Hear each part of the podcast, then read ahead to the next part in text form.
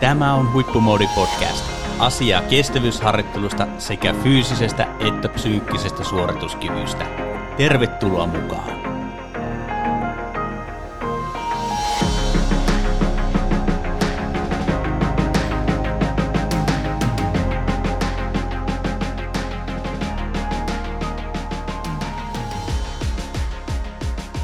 Tervetuloa Huippumoodi Podcastin aalloille. Tällä kertaa podcastissa syvennytään harjoittelun kausisuunnitteluun tai ylipäätään harjoittelun ohjelmointiin.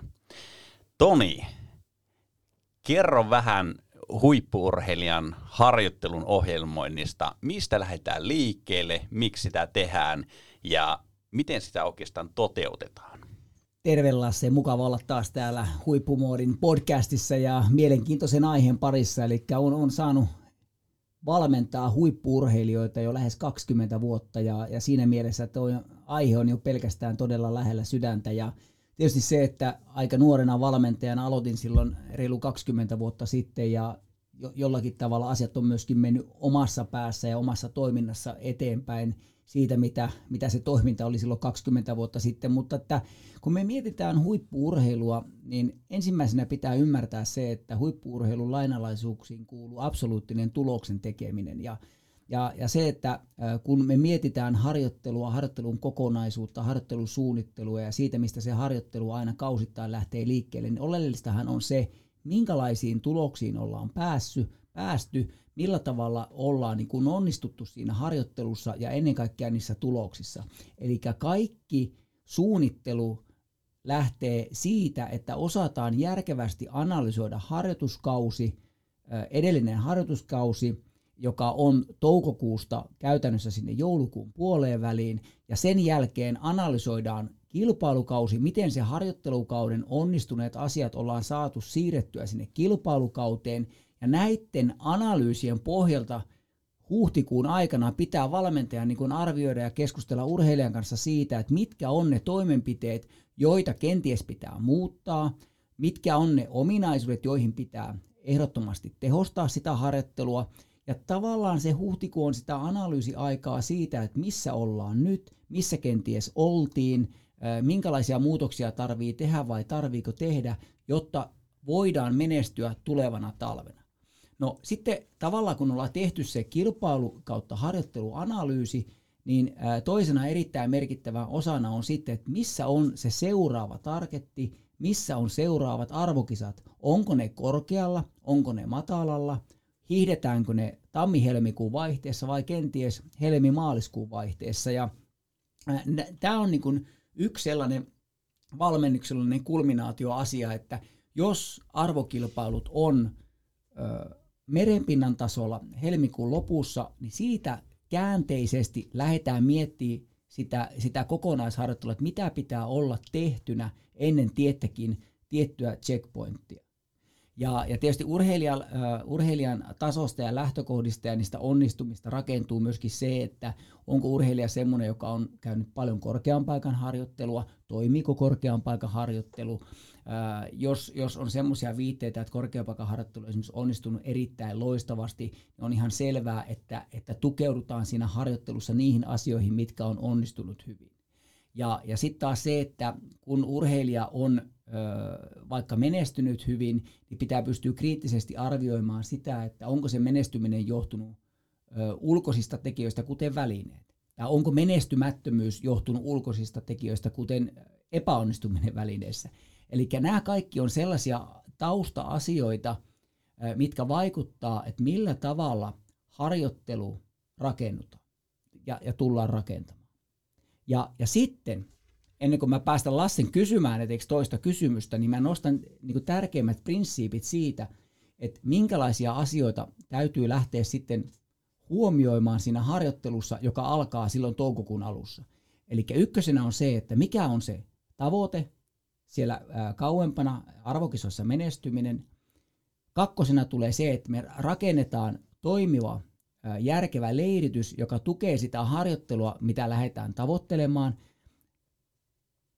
Jos yhtenä osa-alueena on se, että pitää pyrkiä tiettyjä ominaisuuksia kehittämään, niin on valittava semmoiset leiripaikat, semmoiset olosuhteet, joissa näiden ominaisuuksien kehittyminen on optimaalista. Puhutaan vaikka ylämäkiharjoittelu tai puhutaan tasatyönnön kehittäminen. Niin sehän huippuurheilussa tarkoittaa sitä, että näihin ominaisuuksiin panostetaan todella paljon, ja valmentaja ja urheilija yhdessä miettii, että mitkä asiat leirityksessä ja kotiharjoittelussa tukee tämän harjoittelun onnistumista. Palataan vielä sen verran tuohon niin lähtöpisteeseen ja analysointiin. Mikä on urheilijan rooli analysoinnissa? Urheilijan, urheilijoitahan on, niin kuin valmentajakin, on hyvin eri tasoisia.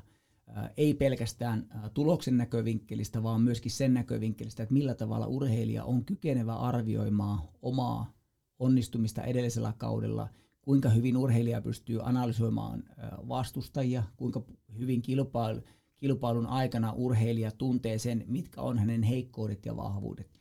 Ja, ja on, on sanomattakin selvää, että sellainen urheilija, jolla on vahvaa kokemusta ja, ja, ja omaa näkemystä siitä, niin riippuen valmentajan tasosta, niin he tekevät paljon yhteistyötä tässä asiassa, ää, mutta että ei ole ihan absoluuttista selkeää asiaa, että yleisesti ottaen voi sanoa näin, että miesurheilijat ehkä vaikuttaa aavistuksen verran enemmän siihen harjoitteluun, mitä tulee olemaan kuin naisurheilijat, mutta se ei, vält- se ei missään nimessä absoluuttisesti tarkoita sitä, että naisurheilijat esimerkiksi hiidossa vähemmän ymmärtäisi sitä harjoittelusta, mutta että heillä on myöskin niin ehkä enemmän se, että he on rakentanut valmentajan kanssa niin syvän luottamussuhteen, että ne haluaa niin selkeämmin keskittyä itse siihen harjoitteluun. Ja, ja tota, mutta että urheilijalla voi olla merkittävä rooli. Omasta kohdaltani voin sanoa, että on aina ollut aika vahva tuomaan oman näkemykseni sitä harjoittelusta ja on halunnut niin rakentaa vahvasti sen oman kokonaisuuden, minkälaisiin asioihin kiinnitetään huomiota – myöskin sen takia, jotta voin ottaa paineita valmennettavalta pois ja myöskin omalta osaltani pystyy kantaa vastuuta paremmin siitä tulevasta toiminnasta ja mahdollisesta menestyksestä tai menestymättömyydestä. No niin, palataan takaisin siihen, mihin a- a- eka kysymyksen jälkeen lopettelit, eli tuonne leiritykseen. Ja äh, olisi mielenkiintoista kuulla siitä, että äh, kun on huippuurheilija, joka harjoittelee maajoukkueen mukana, ja, ja tota, kuulla vähän sun ajatuksia siitä, että kuinka henkilökohtainen, urheilijan henkilökohtainen harjoitusohjelma ää, sopeutetaan maajoukkueen leiritoimintaan. Eli, eli tota, miten sitä kokonaisuutta hallitaan, kun toisaalta on maajoukkueen ohjelma leireille ja sitten on henkilökohtainen harjoitusohjelma? No, mä puhun vahvasti omalla, omalla näkemyksellä ja omalla kokemuksella siitä, että mä oon itse valmentajana halunnut, varsinkin siinä vaiheessa, kun Magnar Daleni tuli aikoinaan 2006 Suomen maajoukkueen valmennukseen ja, ja halusin tietysti kohtalaisen nuorena vielä silloin valmentajana niin oppia mahdollisimman paljon näke ja, ja, ja sovel, niin olla soveltamatta sitä omaa valmennusajatusta siihen. Alussa se oli jopa vähän vaikeaa ja haastavaakin, mutta että Magnarin kautta opin myöskin ymmärtämään sen, että, että leiriharjoittelusta saa kaikkein parhaiten urheilija irti, kun oma henkilökohtainen valmentaja tukee sataprosenttisesti sen päävalmentajan ja valmennusjohdon näkemystä siinä sillä leirillä. Ja mun mielestä suurimmat ristiriitoisuudet syntyy siitä, että henkilökohtainen valmentaja niin haluaa jollakin tasolla niin muuttaa päiviä keskenään tai tuo irrallisia yksittäisiä asioita sinne leirivalmennukseen ikään kuin osoittaakseen, että halutaan tehdä joku asia vähän eri tavalla – ja, ja tota, kyllä niin kuin Riitta-Liisa ja Matti Heikkisen kohdalla niin aina halusin sataprosenttisesti niin kuin tukea maajoukkueen valmennusta siinä, että kun mun urheilijat leirille menee, niin sitten toteutetaan sataprosenttista harjoittelua. Ja nyt on myöskin hyvä muistaa se, että kun ä, leireillä on muita urheilijoita, niin ylivoimaisesti suurin hyötyhän urheilijalle on ne muut urheilijat, jotka harjoittelee samalla tasolla tai ovat hieman jopa kovempia joissakin harjoituksissa – jotta opitaan näkemään niitä omia heikkouksia ja pystytään kehittämään niitä omia heikkouksia niiden muiden kanssa. Ja jos maajoukkojen leirejä on vaikka 10 vuorokautta per kuukausi, ja niitä sitten on 60-80 tuon kesäaikana, niin täytyy niinku muistaa, että henkilökohtaisen valmentajan rooli on se 300 vuorokautta siihen päälle. Ja myöskin se henkinen tukeminen näillä maajoukkojen leirillä siitä, että sitten kun siellä maajoukkueleirillä on niitä rauhallisia harjoituksia tai tiettyjä harjoituksia, niin puhua ja keskustella urheilijan kanssa siitä, että miten ne on onnistunut ja keskustella siitä, että ollaanko jossakin jäljessä ja minkälaisia asioita kannattaisi huomioida tässä kovassa harjoituksessa. Että mun mielestä se on vähän jopa niin kuin surullista sen kokonaisvalmennuksen kannalta, että jotkut valmentajat muuttaa pikkasen omia, omia urheilijoiden harjoittelua, koska ei ne 5-10 harjoitusta, mitkä muutetaan sitten kesän aikana, niin varmastikaan on niin tärkeitä niillä muutoksillaan, että ne olisi niin ratkaisevassa roolissa tuloksen tekemisen kannalta. Palata harjoitteluohjelmointiin myös siitä näkökulmasta, että kun huippuurheilija keskittyy vain siihen urheilemiseen, millä tavalla ää, rakentuu huippuurheilijan harjoituspäivät, harjoitusviikot, viikkorytmitys ja näin poispäin?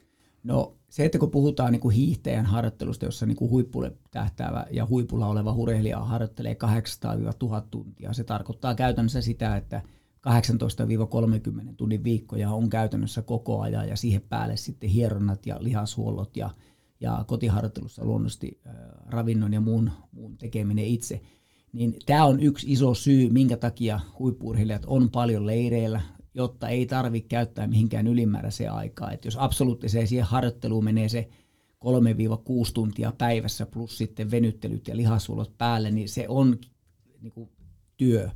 Ja, ja silloin kun ollaan tämmöisessä työssä, niin se tarkoittaa sitä, että yöunet pitää olla mahdollisimman pitkät. Päivälepo, monesti otetaan päiväunet tai muuten ollaan vaan niin kuin mahdollisimman levännessä tilassa – herätään riittävän aikaisin kuitenkin, jotta pystytään kaksi järkevää harjoitusta toteuttaa. Tarkoittaa se, että hyvin aikaisessa vaiheessa pitää mennä myöskin nukkumaan. Ja se ei ole kaikille huippuurille hyvinkään yksinkertaista. Ja, ja sitten ravintoa pitää nauttia niin kuin aamupala, lounas, välipala, päivällinen välipala tai illallinen. Ja, ja sen lisäksi vielä sitten niin kuin riippuen siitä harjoitusmäärästä, niin muut, muut energian tankaukset siihen väliin. Että kyllä se äärimmäisen systemaattista ja, ja, ja tietyllä tavalla niin kuin askeettista se elämä on ö, päivästä toiseen, viikosta toiseen, kuukaudesta toiseen, vuodesta toiseen. Ja, ja oleellista sitten taas, jos mietitään niin kuin absoluuttista sitä harjoittelun rytmittämistä sen, sen kaiken muun niin kuin sisällä, niin lihaksiston kokonaisuuksien rytmittäminen on ehkä yksi tärkein asia. Kun koko ajan harjoitellaan niin paljon, niin on tärkeää niin kuin huomioida koko ajan se lihaksiston tila, että onko alarajat vai ylärajat käytössä. Ja itse sitä niin kuin valtavaa määrä peruskestävyysharjoittelua ja sitten taas sitten kovista harjoituksista palautuminen, niin se ei mun mielestä ole se niin suuri haaste kuin se, että jos se harjoittelu muodostuu liian yksipuolisesti puoliseksi lihaksiston kautta, ja, ja sitä kautta ne suurimmat haasteet yleensä tämmöille jopa menestyvällekin huippuurheille tulee. No miten vielä tuosta niin viikkorytmityksestä ehkä tämmöinen tyypillinen, tyypillinen malli viikkorytmityksessä kuntoilija, kilpakuntoilija puolella voi olla, olla, että siellä on eri arvoisia harjoitusviikkoja. Miten se huippuurheilijalla menee se viikkorytmitys? No kyllähän sillä tavalla tietysti onko huippuurheilija on paljon leireillä, eli käytännössä 10 vuorokautta viiva kolme viikkoa kuukaudesta ollaan leireillä ja leireillä haetaan niin optimaalisia olosuhteita ja ja, ja nyt kun kestävyysurheilussakin ja, ja hiidossa on niin kuin aika vahvasti niin kuin huomattu, että jopa sprintissä parhaat urheilijat harjoittelee sen tuhat tuntia. Ne määrät on niin valtavan suuria, että käytännössä hirveitä eroja viikkojen sisällä ei ole. Että ne erot muodostuu enemmänkin siitä, että, että jos on 25 tunnin viikko, mistä mä oon paljon puhunut siitä rauhallisesta PKsta, että tietyllä tavalla kevyellä viikolla voi olla vähän enemmän sitä rauhallista pk jotta lihaksisto pääsee vähän kevyemmälle ja, ja sitten taas sitten tiukemmalla viikolla voi olla, että niinku tehojen ja voimaharjoittelujen kautta se kuormitus on niinku kovempaa. Mutta välttämättä tuntimääristä sitä rytmittämistä ei näe niin hyvin, vaan että pitää tuntea todella hyvin sieltä harjoitussisältöjen niinku kautta se, että yksittäiset lepopäivät tai kuormittuneisuus sykekäyrien kautta näyttää huomattavasti enemmän sitä harjoittelun rytmittämistä, ei niinkään ne tunnit ja kilometrit, mitä siinä nähdään taulussa. No sitten jos palataan vielä siihen analyysivaiheeseen, huomataan, että, että on tiettyjä kehitystavoitteita, niin kuinka paljon huippuurheilija voi lisätä vuodessa harjoitusmäärää? No kyllähän sitten, niin jos puhutaan huippuurheilusta, joka jo menestyy, niin ei se enää niin kuin varsinaisesti ole sitä harjoitusmäärästä – määrästä kiinni, että se, että jos huippureilija harjoittelee sen 900 1000 tuntia, niin tietyllä tavalla sitä harjoitusvastetta joutuu niin hakemaan jostakin muualta kuin sitä harjoitusmäärästä. Sitä määrää pitää olla aina paljon, mutta sitten taas se, että jotta sitä ihan liian selkeää adaptoitumista ei tule koko ajan, niin ainahan niin pieniä muutoksia haetaan jopa menestyvälle urheilijalle. Ja, ja tietyllä tavalla se, se niin uusien haasteiden hakeminen sinne oman harjoittelun sisään, uusien joitakin ominaisuuksien poikkeuksellisen runsas kehittäminen yhden harjoitusvuoden aikana voi olla tietty teema, mutta että se iso kokonaisuus 90-95 prosenttia pitää säilyä samana ilman muuta tuloksentekijällä, jotta ei, jotta niin ei mene liian kauas siitä onnistuneesta perusharjoittelusta. Mutta sehän on ihan selvää, jos ura on vaikka 30, hiihdetään 35-40-vuotiaaksi, ja 27-vuotiaana harjoitellaan jo tuhat tuntia, niin on se ihan selvää, että sitä ei voi 10 prosenttia joka vuosi sitä harjoittelua nostaa, tai jossain vaiheessa ei ole mitään muuta kuin ladulla. No näin, näinpä. Tota, ää, uran varrelle tietenkin niin kuin valmentajanakin mahtuu onnistumisia ja, ja sitten epäonnistumisia. Kerro ää, yksi esimerkki onnistuneesta kausiharjoitteluohjelmoinnista yksi ehkä epäonnistuminen, jossa on joutunut tiuka, tiukan niin kuin analyysin äärelle, että, että mitä tehtiin väärin. Löytyykö tämmöisiä selkeitä niin kuin onnistumisia, mutta sitten myöskin epäonnistumisia nimenomaan sen harjoittelun ohjelmoinnin suhteen? No, se on ihan selvää, että, että, että sellaisia niin kuin selkeitä epäonnistumisia, mitkä on niin kuin vasta havainnut liian myöhään ja oikeastaan vasta sitten kauden siinä vaiheessa, kun ei ollut enää mitään tehtävissä, niin esimerkiksi Heikkisen Matilla 2016-17, joka päättyi Lahden MM-kilpailujen kolmanteen sijaan ja edellinen harjoituskausi oli täydellisesti, voi sanoa niin jälkikäteen, että onnistui, onnistui erinomaisesti. Otettiin kihun kontrolliharjoitukset lähes kaksi kertaa viikossa koko ajan matolla tehtiin, pystyttiin, kehitettiin aggressiivista tasatyyntöä kesän ja syksyn aikana nimenomaan meidän selkeästi laaditun tavoitteiden suunnassa koko, koko kesä ja syksy ja, ja, ja oli kauden alusta lähtien Matti oli erinomaisessa kunnossa ja pystyi hallitsemaan koko ajan sitä omaa tekemistä ja oli kokonaismaailmankapissakin loppujen lopuksi taisteli jopa kolmannesta sijasta, vaikka sitten jäikin sitten podiumin ulkopuolella. Lahden MM-kilpailuihin tuli jo vähän liian väsyneenä huomattiin viimeistelyleirillä, että nyt on liian pitkä jakso, mutta silti se oli edelleenkin vielä onnistumisen kierre ja pystyttiin kairaamaan vielä sieltä pronssipitalisti Lahden MM-kilpailusta. Ja, mutta virhe tapahtui sen jälkeen, eli siinä vaiheessa, kun, kun oltiin mitali otettu ja kevät on aika raskasta, siinä oli kissaristiäisiä ja, ja kaikki halusi tietyllä tavalla osansa siitä ja ei, ei pystytty riittävän järkevästi analysoimaan sitä, väsymystä, mikä syntyy siitä kaikesta muusta hässäkästä ja, ja tavallaan ei tullut sitä kevyttä lomajaksoa ollenkaan ja edellisen kauden, kausien kauden onnistumisen kautta oltiin niin innoissamme menossa siihen seuraavaan kauteen, että haluttiin entisestään niin kuin löytää, että miten ollaan vielä parempia olympialaisia. Ja, ja, ja se on yksi, yksi niin kuin valmennuksesti semmoinen niin kuin, uh, grande katastrofe, nimenomaan sen takia grande katastrofe, että niin kuin mun olisi pitänyt valmentajana niin kuin haastaa, haastaa enemmän Mattia, että ol, onko nyt riittävästi tullut lepoa, mutta että siinä hetkessä ehkä elettiin sen positiivisen virtauksen kautta, että nyt ollaan päästy niin kuin uudelle tasolle. Ja se on yksi sellainen asia, että olisi jälkikäteen pitänyt uskaltaa viheltää pelipoikki ja siirtää harjoituskauden aloittamista kuukaudella, pitää kolmen neljän viikon täydellinen lepo ja ja todennäköisesti se seuraava kausi, joka oli sitten niin kuin todella haastava ja vaikea ja, ja pieniä onnistumisia sieltä täältä tuli, mutta ei saatu oikeastaan missään vaiheessa kiinni siitä, että mistä ne, mistä ne ongelmat eteeksi johtuu.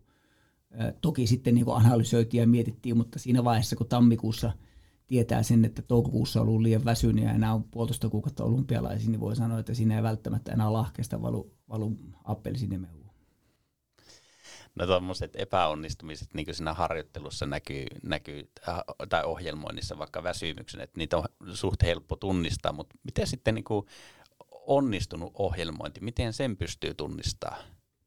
No onnistunut ohjelmointi on, on nimenomaan se edellinen kausi esimerkiksi, että kun oltiin, oltiin niin analysoitu tarkkaan 2015-2016 äh, jälkeen se, että tämmöinen tasatyöntö on, on todella haasteellinen Matille pysyä helpoissa maastonkohdissa muiden mukana ja seurattiin testituloksia siitä, että Matin, Matin tasatyöntökapasiteetti on huomattavasti alhaisempi kuin, niin kuin Suomen maajoukkueekin urheilijoita, jotka ei välttämättä ole eteksi menestyneitä. Ja, ja, ja sitä kautta äh, niin kuin rakennettiin sitä niin kuin patteria, että, että millä tavalla me voidaan seurata koko ajan sitä aggressiivisen tasatyönnön kehittymistä. Äh, pystyttiin rakentamaan mittarit siihen, että nähtiin ihan selkeästi kesä, heinä, elo koko ajan sitä, että koko ajan tulokset paranee ja, ja fysiikka pysyy kuitenkin hallitusti. Ja sama oli myöskin kehitettiin kuokka, kuokkatekniikkaa samalla lailla kihulla. Eli se oli tavallaan niin kuin hieno, hieno tarina meille, kun me keskusteltiin, me päästiin koko ajan näkemään dataa, me huomattiin, että nyt tulee absoluuttista kehittymistä, mutta koko ajan ne muutkin osa-alueet sitten pysyy niin kuin hanskassa. se, että se oli siinä mielessä niin kuin erilainen vuosi myöskin, koska Matti kun asui Jyväskylässä, niin hän pystyi hyödyntämään sitä huippuuriluyksikön mahdollistamaa niin kuin testaus palvelua, ja Matti oli vielä äärimmäisen motivoitunut toteuttamaan sitä, että se vaatii niin kuin monia asioita, että sä teet sitä jatkuvalla syklillä. No sitten taas se, että niin kun, tällaisen aerobisen kestävyyden nostaminen uudelle tasolle, niin se, että Oberstdorfin vuonna, kun Riitta-Liisa harjoitteli 200 tuntia enemmän kuin koskaan ja ei, ei kuitenkaan ollut päivääkään väsynyt, vaikka harjoitusmäärää lisättiin 20 prosenttia, niin siinä niin kuin viimeistään kirkastui se, se ymmärrys siitä, että aerobista, aerobista harjoittelua voi tehdä aivan valtavan ison määrän, kun sitä tehdään absoluuttisesti oikein ja sitä kautta sitten ne keväällä asetut tavoitteet lihaksiston pienentämisestä alaraajoissa oli selvästi näkyvissä. Sen näki, sen näki urheilija itse, sen tunti hiihtäessä ja sen huomasi kaikissa testituloksissa ja tietyllä tavalla se oli ikään kuin semmoinen last chance, että vielä nostaa niin kuin omaa, omaa tasoa ja, ja sitä pystyi tekemään, niin se oli myöskin semmoinen niin kuin valmennuksellisesti hieno onnistuminen. No niin, eli tuossa niin kun miettii sitä ohjelmointia, niin siinä on tosi paljon niitä palikoita ja vaiheita, analysointia ja leiri, leirirytmittämistä ja sitten luottamus siihen päävalmentajan näkemykseen myöskin ja va, va, niin valmennusjohdon näkemykseen siihen, sitä leiri, leiriharjoittelusta ja sitten näiden kehityskohteiden tunnistaminen myöskin ja sen kokonaiskuormitustilan tunnistaminen. On, ja sitten sen verran voin kertoa esimerkiksi tästä niin päävalmentaja, henkilökohtaisen valmentaja yhteistyöstä, niin kyllähän niin kuin esimerkiksi silloin, kun Magnari oli päävalmentaja, niin monta kertaa Magnarilta pyysinkin, että voitko tällaisista ja tällaisista asioista urheilijalle sanoa ja vahvistaa niitä tuntemuksia. Tehtiin valtavan hyvää yhteistyötä, että jos mä olin puhunut jostakin asiasta Ritulle, että joku asia toimii loistavasti ylämäkeen, niin sitten kävin keskustelua Magnarin kanssa ja toivoinkin, että Magnari sanoisi samasta asiasta, jotta se vahvistaa sitä urheilijan niin ymmärrystä ja, ja, ja tuntemusta siitä, että asiat menee eteenpäin. Mutta me ollaan puhuttu huippuurheilusta. Huippuurheilun on tietyllä tavalla vähän semmoinen monelle musta aukko, koska ei oikeasti tiedetä, että mitä he tekevät. Se on systemaattista kovaa harjoittelua. Siinä ehkä semmoisen niin ohjelmoinnin merkitys on vähän, vähän erilainen kuin kuntoilijalla tai semmoisella aktiivikuntoilijalla, joka töissä käy. Mutta siitähän sä, Lasse, vastaavasti tiedät, sanoa näin, että melkein kaiken. Niin voisit sä niin sanoa, että kun sä oot nyt vähän kuunnellut, että mitä se huippuurheilijan näkövinkkelistä on, niin millä tavalla tämmöisen aktiivikuntoilijan, kuntoilijan se harjoittelusuunnittelu, mistä se lähtee liikkeelle? No tota kuntoilijahan voi tulla oikeastaan äh, missä tahansa kauden vaiheessa valmennukseen. Eli, eli tota, voi olla niin esimerkiksi, että, että kisakausi on, on, jo, on jo käynnissä niin sanotusti, tai tapahtumakausi, että jos on puolimaratonille valmistautuva kuntoilija, niin se saattaa tulla valmennukseen kaksi, kaksi kuukautta ennen, valmennusta, äh, tota, ennen sitä kilpailua. Eli, eli si, siinä mielessä huippuurheilijan kanssa kun työskennellään, niin o, tota, yleensä ne valmentajan vaihdokset tehdään siinä vaiheessa, kun uusi kausi alkaa, mutta kuntoilijan kanssa niin voidaan ikään kuin joutua hyppäämään kesken kauden siihen niin kuin harjoitusohjelmaan. Mutta yhtä kaikki kuntoilijoiden kohdalla taas sitten se ei, ei ole kilpailutuloksia, mistä katsoa sitä aiempaa suoriutumista. Voi olla jonkinlaista tietoa kokonaisharjoittelumäärästä, ehkä vähän sykealueesta ja näin poispäin, mutta kuntoilijan lähtötaso on aina aika iso mysteeri kuitenkin enemmän ja vähemmän valmentajalle, mutta myöskin kuntoilijalle itselleen. Eli yle, yleensä ihmiset tulee kuntoilijat valmennukseen, ne joko sanoo, että mä oon ihan surkeissa kunnossa, ne, ne voi sanoa, että ihan ok kunnossa, tai sitten ne voi sanoa, että omasta mielestäni ihan hyvässä kunnossa.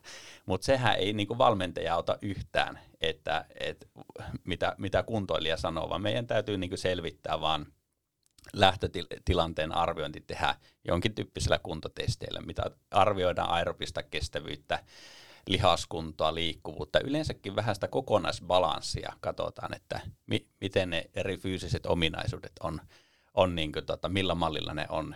Ja oikeastaan niiden pohjalta lähdetään rakentamaan sitä harjoituskautta. Totta kai niin se päätavoite pitää olla kirkkana mielessä, että mitä ko- kohti me ollaan menossa siinä harjoittelussa. No, sä heitit mulle äsken palloa huippuurheilijan näkövinkkelistä todennäköisesti kuuntelit myöskin mua, ja mitä sä ajattelet näin, että mitkä on semmoisia asioita huippuurheilijan harjoittelusta tai harjoittelusuunnittelusta, mitkä periaatteessa toimii myöskin aktiivikuntoilijalla tai kuntoilijalla?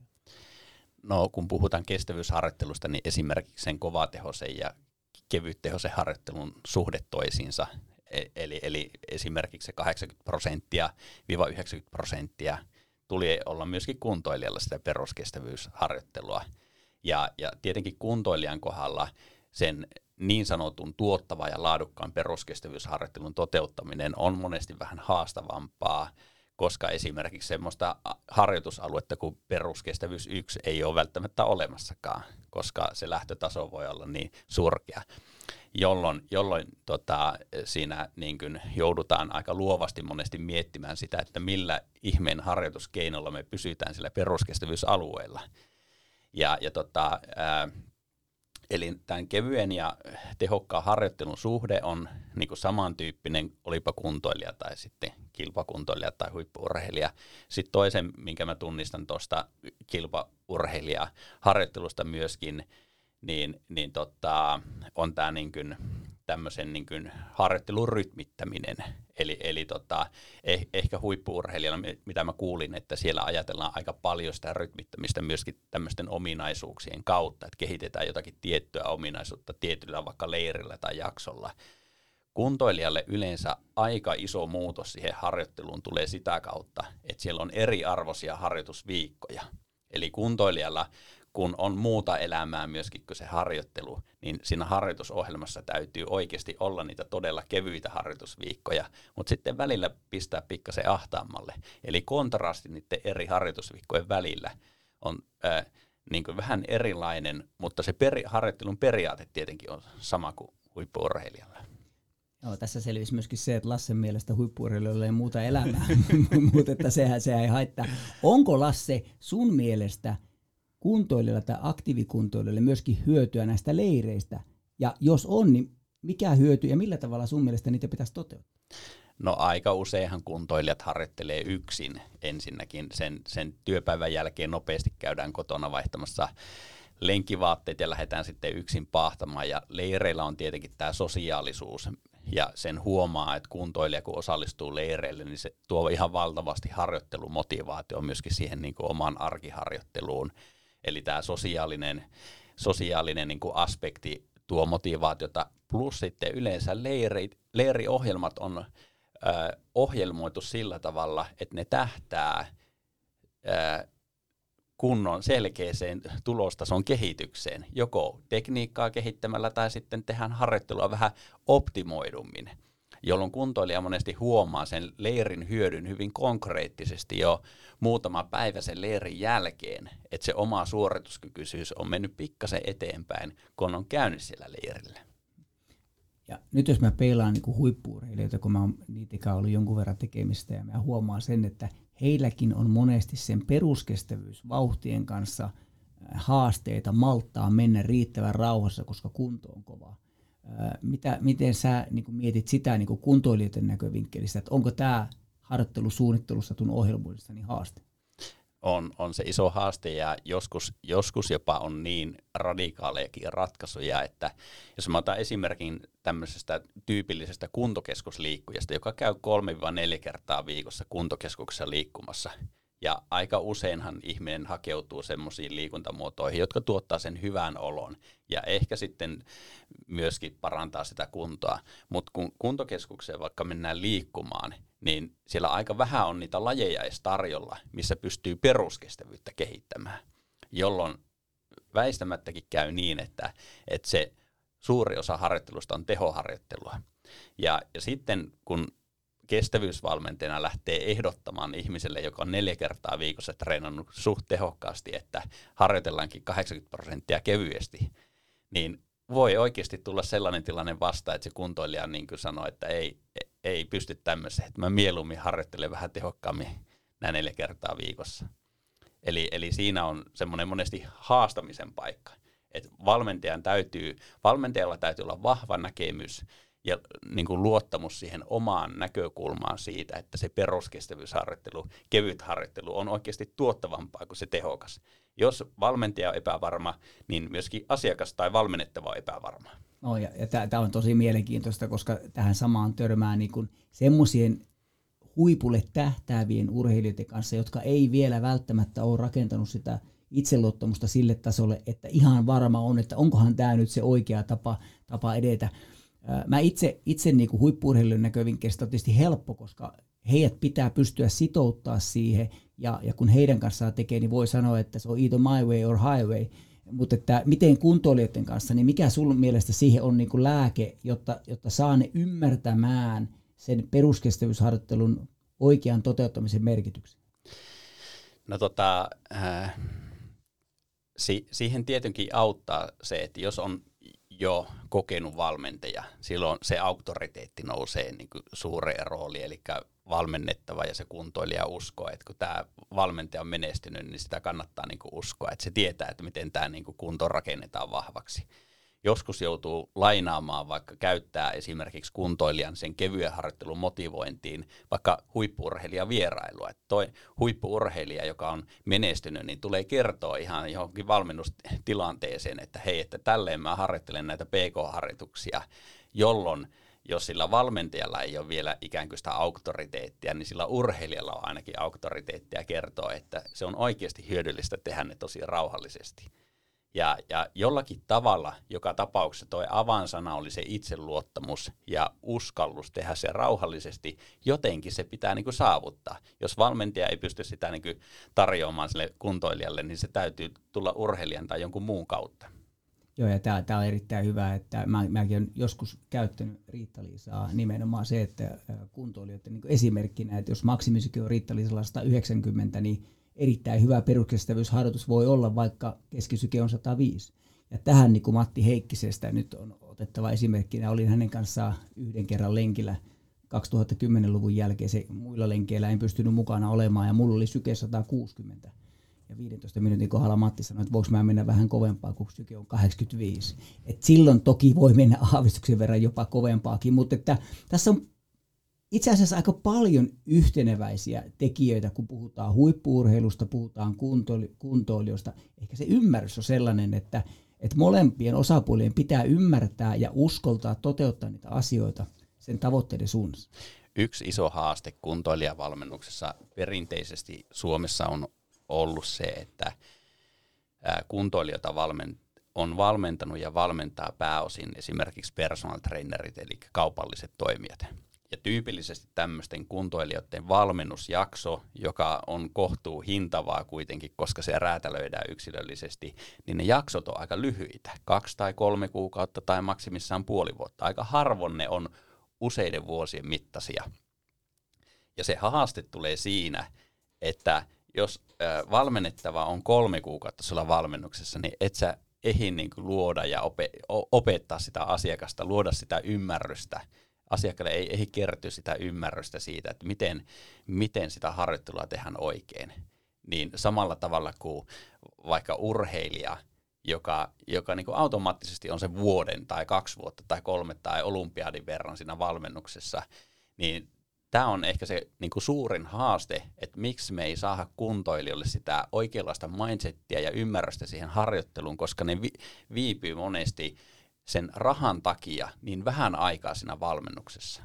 On ja tämä on aivan loistava nosto, eli kaikki te, jotka kuuntelette, niin mitä lyhyemmän ajan ootte jossakin valmennuksessa, niin sen enemmän väärin kannattaa, kannattaa harjoitella, koska se tuo parempia tuloksia. Eli jos ollaan kahden viikon har, niin kuin ohjelma niin kannattaa harjoitellakin väärin, koska pääsee nopeammin tuloksiin. Ja mitä, mitä paremmin haluaa oppia harjoittelemaan ja ymmärtää sitä harjoittelua oikein, niin pitäisi olla pitempi prosessi, jotta päästään niihin oikeisiin tuloksiin ja voidaan nousta niille uusille tasoille.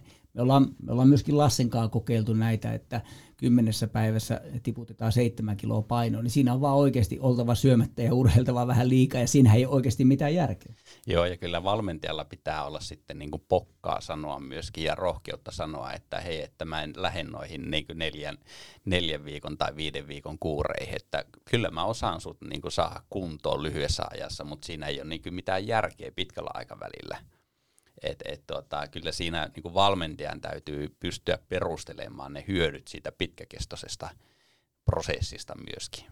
Niin toisaalta tähän voi tietysti, voidaan kysyä Matti Heikkiseltä, jota aloin valmentaa vuonna 2001 ja saatiin paras vuosi vuonna 2016. Et ei välttämättä 16 vuotta tarvitse mennä, olisi siinä tietysti voinut tehdä oikeita ratkaisuja aikaisemminkin, mutta tässä on hyvää keskustelua nimenomaan harjoittelusuunnittelusta. Mikä meillä on niin tämmöisenä loppukaneettina, millä tavalla sä haluaisit tähän loppuun kiteyttää sen, että mitkä on ne tärkeimmät asiat, kun mietitään harjoittelun kokonaissuunnittelua kuntoilijoiden ja aktiivikuntoilijoiden näkövinkkelistä?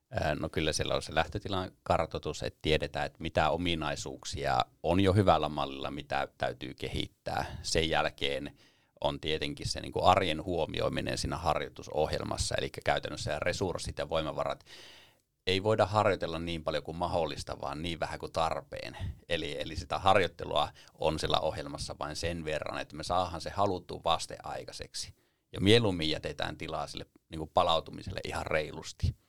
Ja, ja, ja sitten on niin kuin kuntoilijan kohdalla ää, se, että löydetään se laji, jota rakastaa yleensä se motivaatio rakentuu sen pohjalle, että kun sä tykkäät sitä itse tekemisestä, silloin löytyy se pitkäjänteisyys, siihen on helppo rakentaa se suunnitelmallisuus ja nousujohteisuus, ja siitä alkaa syntyä niitä tuloksia. Loistavaa Lasse. Tähän on erinomaisen hyvä lopettaa huippuurheilun näkövinkkelistä vielä muistutuksena se, että huippuurheilusuunnittelussa oleellista on analysoida edellisen harjoituskauden onnistumiset, analysoida kilpailukauden onnistumiset analysoida muuttuvat tekijät, jotka on ollut vaikuttamassa, muun muassa kalusto siihen, siihen menestymiseen ja sen jälkeen laatia tulevalle kaudelle loistava suunnitelma, jotta voidaan menestyä. Kiitos jälleen teille kuulijat. Palataan asiaan pian. Huippumoodilla eteenpäin.